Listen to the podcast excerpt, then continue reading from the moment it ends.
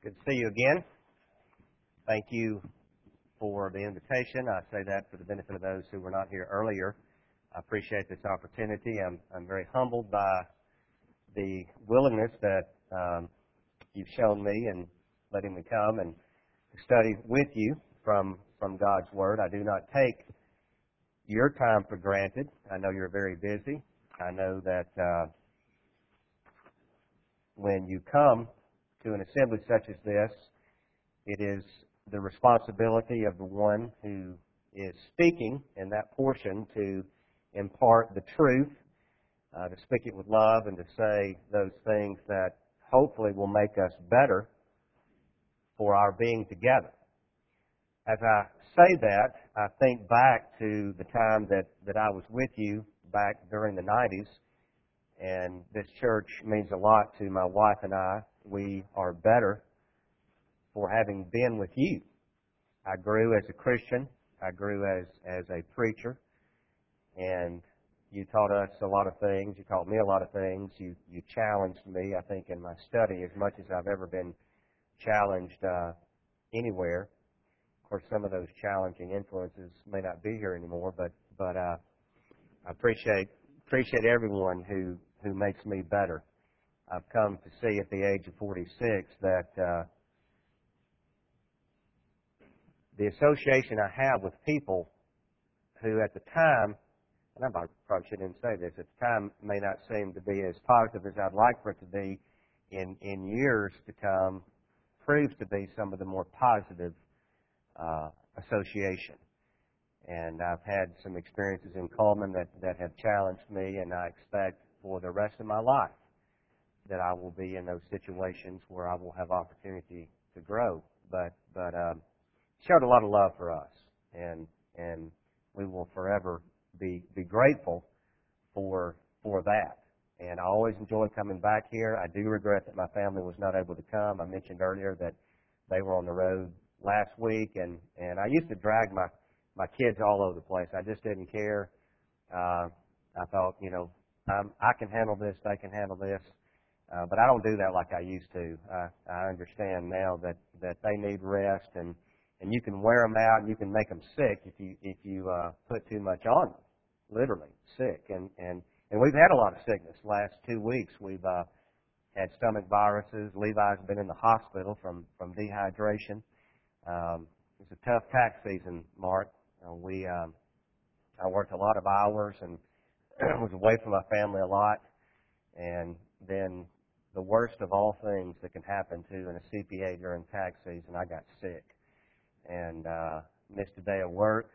Came back to work the next day. A tornado came through Cullman and uh, knocked out the power. I had to evacuate my office because of gas leaks and missed about two more days of work because of that. I'm, I'm my own guy now, so when when the phone and the fax and the email and everything else goes down, I can't just pick up my phone and call the IT guy because I am the IT guy. So so I had to deal with that. But but anyway, uh, for various reasons, my family I felt they needed to get out of town last week, and so they did. But that travel time, uh, I think, would have been too much for them to, to come today. And I will say this again, and and I probably will uh, prove myself to be speaking a lie because it seems like I fail every time I say it. But we we plan we plan to come up and visit some Sunday, not to preach, just to visit and to bring the kids and let you see them. And I'd like for them to, to see you as well. But when you preach every Sunday, it's it's hard to get away. So uh, you'll just have to be understanding with me on that. If you're ever in Cullman, you'd like directions to the building where, where I preach, or better yet, directions to the house out in the middle of the cornfield where I live, uh, send me an email and I'll be glad to direct you there. If you're ever traveling through Cullman on Sunday morning, come and visit with us. If you're traveling through Cullman on Sunday night, just keep on going because we don't meet on Sunday night. We uh, we meet from from nine till twelve. I'm I'm getting out early today uh, we meet from 9 to 12, and then we do not come back on Sunday night.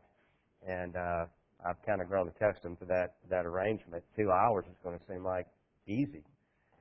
Uh, this will be the shortest of the lessons in this series. It's uh, I'm going to talk about the origin and, and form of angels, and it's short for two reasons. Number one, the subject matter, and number two, I'm I'm going to Linda Adair's house today for lunch. I'm going to embarrass Linda. Linda cooks as good as she looks. I, I thought that might help with the serving size. So I wanted to throw that in there. But I appreciate the uh, hospital, hospitality of those who, who are uh, feeding me this week and appreciate Phil and Wanda for uh, letting me stay in their home. I'll have the run of the place Tuesday since they're leaving the country. I told Phil that uh, he and Wanda are going to have to come and visit sometime in Cullman with my family, and I just call ahead and let me know when he's coming so I can plan a uh, trip out of town.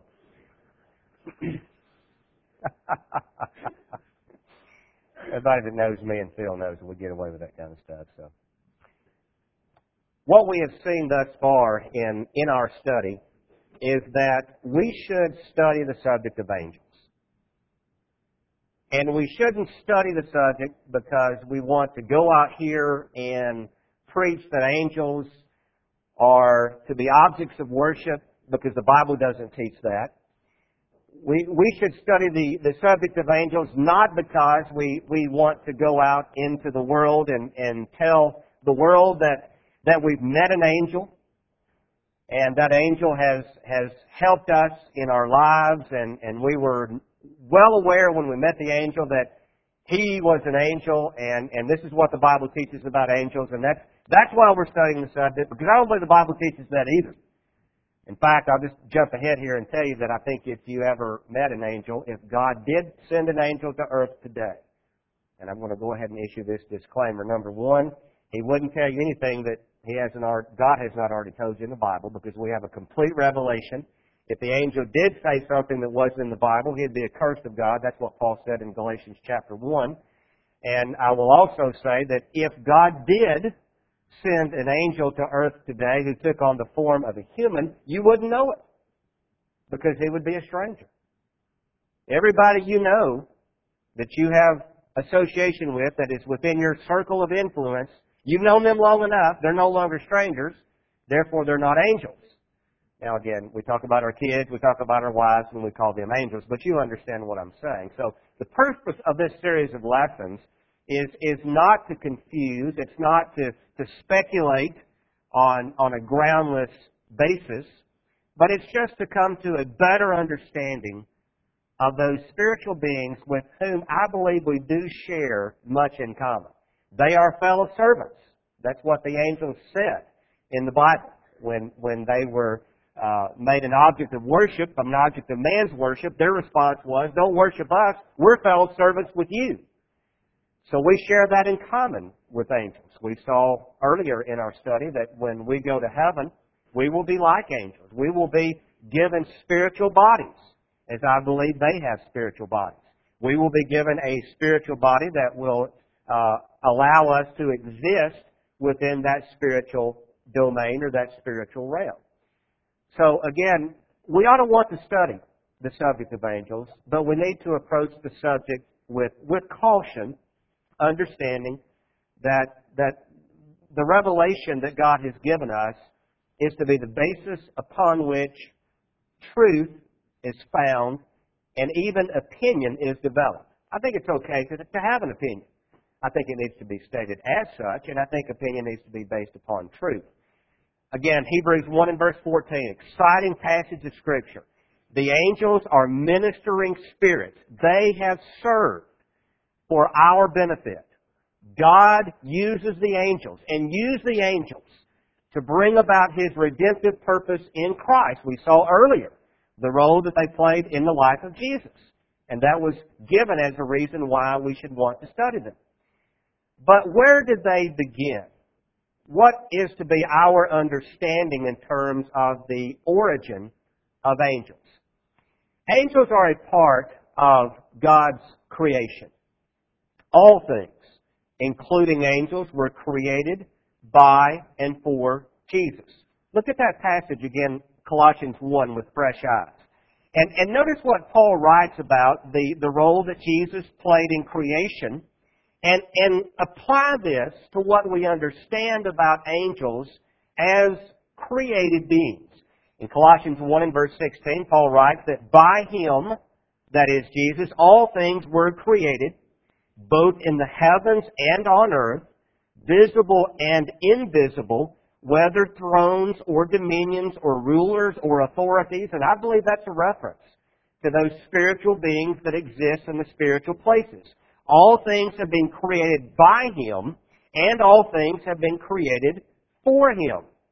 The things invisible in the heavens would include the angels. Now, looking further at this, the psalmist calls upon all of God's creation to sing praise to Him. And again, note in that 148th Psalm, the reference, the reference that we see not only to God's creation, worshiping God, praising God, but note who we see among this creation. Psalm chapter 148 and verse 1. Praise the Lord. Praise the Lord from the heavens. Praise Him in the heights. Praise Him, all His angels. Praise Him, all His hosts. Praise Him, sun and moon. Praise Him, all stars of light. Praise Him, highest heavens and, and the waters that are above the heavens. Let them praise the name of the Lord, for He commanded and they were created. Notice, God is calling upon, through the psalmist, for all of his creation to praise Him.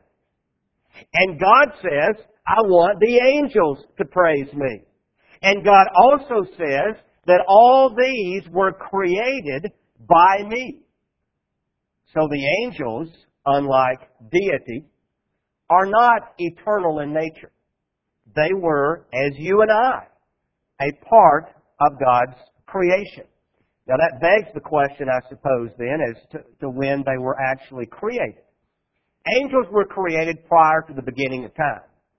Well, how do we know that? I think we reach that as, as a conclusion because God stated in the 38th chapter of the book of Job that the angels shouted for joy when he laid the foundation of the earth.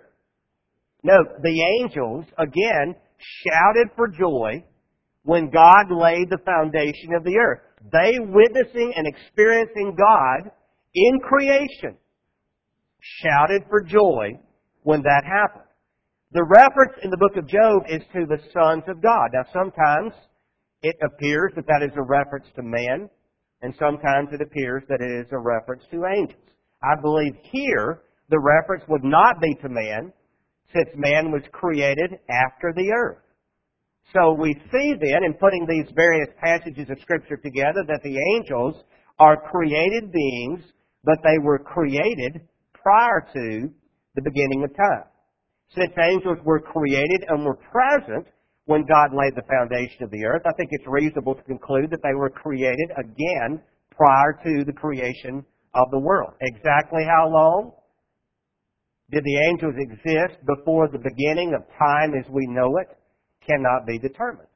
That is a fact that, that has not been revealed. So the angels we see then are created beings. We also see that they were created of a higher order than man. The psalmist, and this is a reference to Psalm chapter 8, which is quoted in the book of Hebrews, wrote that man was made a little lower than the angels. Man was made a little lower than the angels, and, and, and that is one of those passages of Scripture that requires some meditation and it requires some, some reflection. In some way, again, we see a common identity between man and the angels. But we also see a separation in what has been revealed. That separation being that we have been created not along the same order as angels, but we have been created of a lesser order than the angels. Now what is interesting to me to note about this is that even though man was made a little lower than the angels, it is the angels that minister to man. This again, is just a, a, a demonstration of the great love that God has for us. The angels are of a higher order. And it would seem logical, therefore, that we would be serving them. And yet the Bible teaches that they are serving us. Don't ever believe that God wants you to be lost. Don't ever have this, this concept of God that He is in some way working against your salvation. Because the Bible shouts at us. And the message that it shouts is that God loves us. And everything within His power has been done, short of violating our free will. God has done absolutely everything possible to bring about our salvation. And this is just a little tidbit of knowledge that I think once again reinforces that, that profound point. It's also interesting, I believe, to consider that as a part of God's creation, angels are under His authority and they have free moral agency just like man. Let's look at that passage, Psalm chapter 103. Psalm chapter 103. In verse 20. Bless the Lord, you his angels, mighty in strength, who perform his word, obeying the voice of his word. And then verse 21, bless the Lord, all you his hosts, you who serve him, doing his will. Obedience suggests the possibility of disobedience. The angels, under the authority of God, have a choice. They are free moral agents. And again, here is another point of identity that we share with, with the angels. They have a choice to obey or disobey God. How do we know that? We know that because some chose to disobey God. In the book of Jude, in the sixth verse, we read that angels who did not keep their own domain, but abandoned their proper abode, he is kept in eternal bonds under darkness for the judgment of the great day. It is even more clearly stated in 2 Peter chapter 2 and verse 4. 2 Peter chapter 2 and verse 4, for if God did not spare angels when they sinned, that is, they transgressed the will of God. Sin is transgression, it is disobedience. But he cast them into hell and he, he committed them to pits of darkness reserved for judgment. And then the point he makes is that, that if, if God didn't spare them, he's not going to spare us. From a practical standpoint, that fact helps me to see, as a child of God, the importance of obeying God. I am a free moral agent. God loves me. God sent His Son to die for my sins. But God expects me to obey His will. We, we've seen in our study earlier how that the angels have an interest in our salvation. Now add this bit of information to what we've already seen and look at, look at it from this perspective. Here the angels are rejoicing over one sinner who repents. Here the angels are longing to understand why God would save sinful men angels who themselves have seen firsthand the consequences of disobedience, who have seen what has happened to some among their own number, who as free moral agents under the authority of God, given His will, chose to disobey it. I guess we should ask ourselves the question in eternity, where do we want to be? Do we want to be with that heavenly host who chose not to disobey? Who still sing songs of praise to God? Who enjoy that intimate fellowship with Him, who are His servants and who, who, who reciprocate His great love for them? Do we want to be among their number? Or do we want to be among the number who chose to disobey? That's that question shouldn't require a great deal of thought. And if you're here this morning, you never obeyed the gospel, let me go ahead and plant that seed. In terms of the form of angels, we see, based upon our understanding of what the Bible teaches of them, that they are invisible to unaided human wisdom. One of my favorite Old Testament stories is found in the 22nd chapter of the book of Numbers. As the Israelites were making their way up the eastern side of the Jordan River, they were going to enter the promised land, and the king of Moab, Balak, hired a prophet of God by the name of Balaam. And he hired that prophet to curse God's people. The interesting story, you recall, involves the journey of Balaam to Balak and the donkey. You remember the story in the 22nd chapter of the book of Numbers? If you look at that passage, beginning in verse 22, you see that God was angry because he was going. And the angel of the Lord took his stand in the way as an adversary against him. Now he, that is, Balaam, was riding on his donkey, and his two servants were with him. And when the donkey saw the angel of the Lord standing in the way with his, his drawn sword in his hand, the donkey turned off from the way and went into the field, but Balaam struck the donkey to turn her back into the way. Then the angel of the Lord stood in the narrow path of the vineyards with a wall on this side and a wall on that side. And the donkey again sees the angel in verse 25. Uh, verse 26, we see the angel further going and standing in a narrow place, preventing the prophet from going on his way. But the prophet didn't see the angel.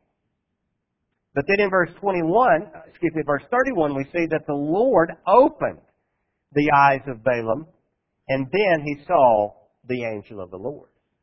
So the angel was invisible to the unaided vision of Balaam.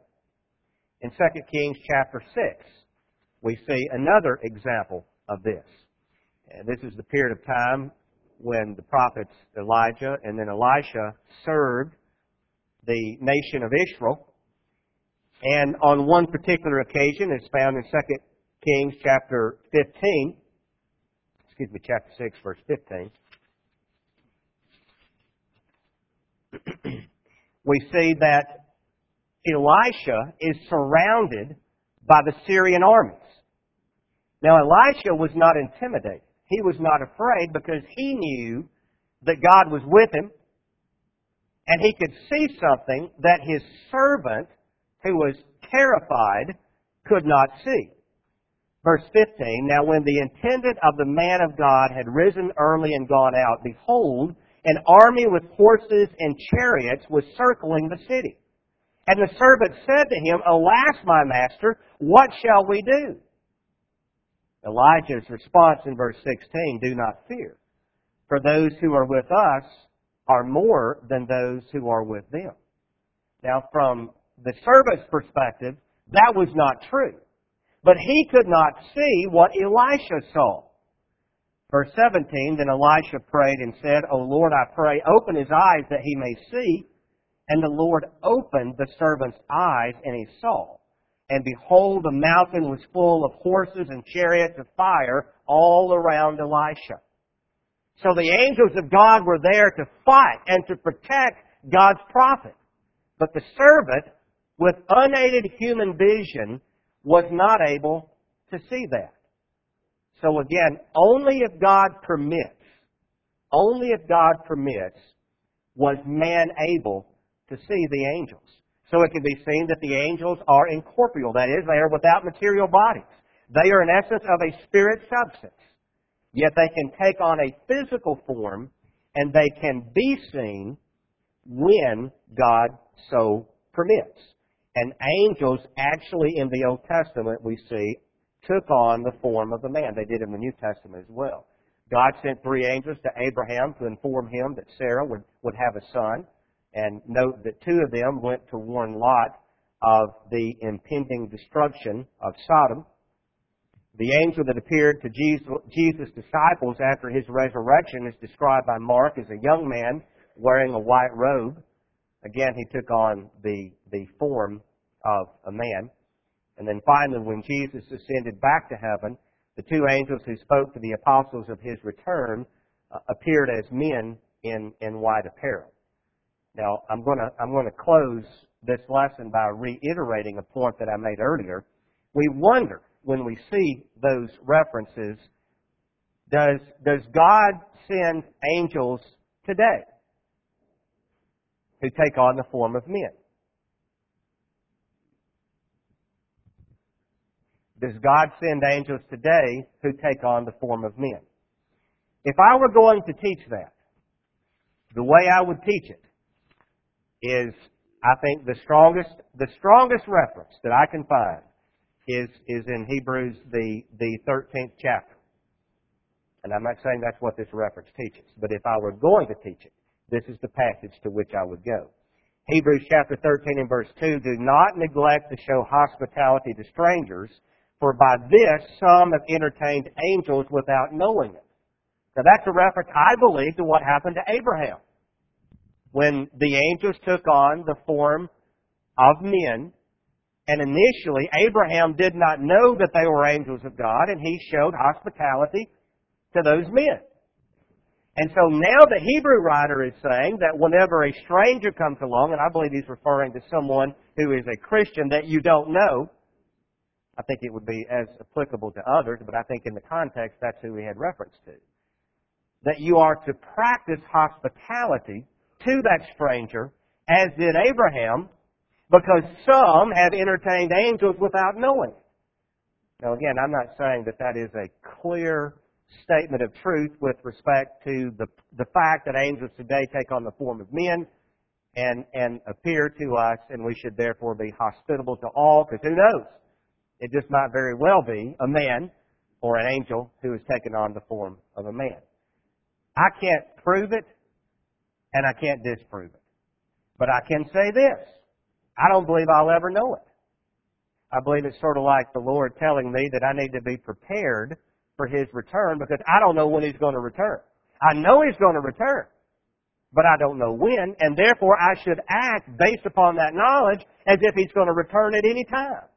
I believe this passage teaches that whether or not an angel takes on the form of a man and comes to me as a stranger, whether or not that actually happens, I need to treat those who are my brethren and who may be strange to me, unknown to me, I need to treat them as if it were an angel who took on the form of a man.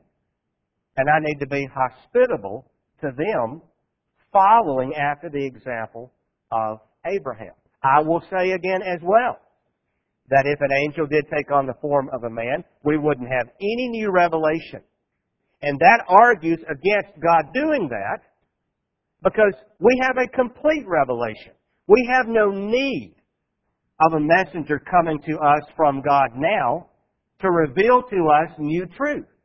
As I suggested earlier, Paul said in Galatians chapter 1 that if an angel preached the gospel other than that that we have received, he would be accursed. So I know an angel is not going to come and preach the gospel because the gospel has already been preached. Now, what about the ministering servant issue? Again, I, I can't answer that with absolute certainty. But I do believe that the angels are ministering servants because that's what the Bible teaches. And I do believe that I should be hospitable to all men following after the example and, and the model of Abraham. And, and again, I, I just go forward with faith understanding that, that if, if God chose to send a stranger into my life who in fact was an angel in order to in some way serve me, if God chose to do that, then, then He has the power. He has, he has, He is God and He can do that. But again, if it's a stranger, I'll never know it, will I? I'll never know it. So again, I, I hope these, these simple thoughts have helped to fill in some of the gaps of your knowledge. The, the real motivational lessons in this series are, are ahead of us. I'm going to be speaking about the, the activities of angels. I'm going to talk about their, their attributes, the characteristics, the various classifications of angels, but especially when we talk about the activities of angels. I think that's where we're going to once again come to have a greater respect not reverence, but respect for these spiritual beings and appreciation for them. We will not pray to them. We will not pray through them, but we will thank God for them based upon that knowledge. Knowledge is power. So I challenge you once again to come back and be with us this afternoon. Come back to be with us Monday night, Tuesday night, and Wednesday night as we continue to study what I believe to be a very fascinating area of Scripture.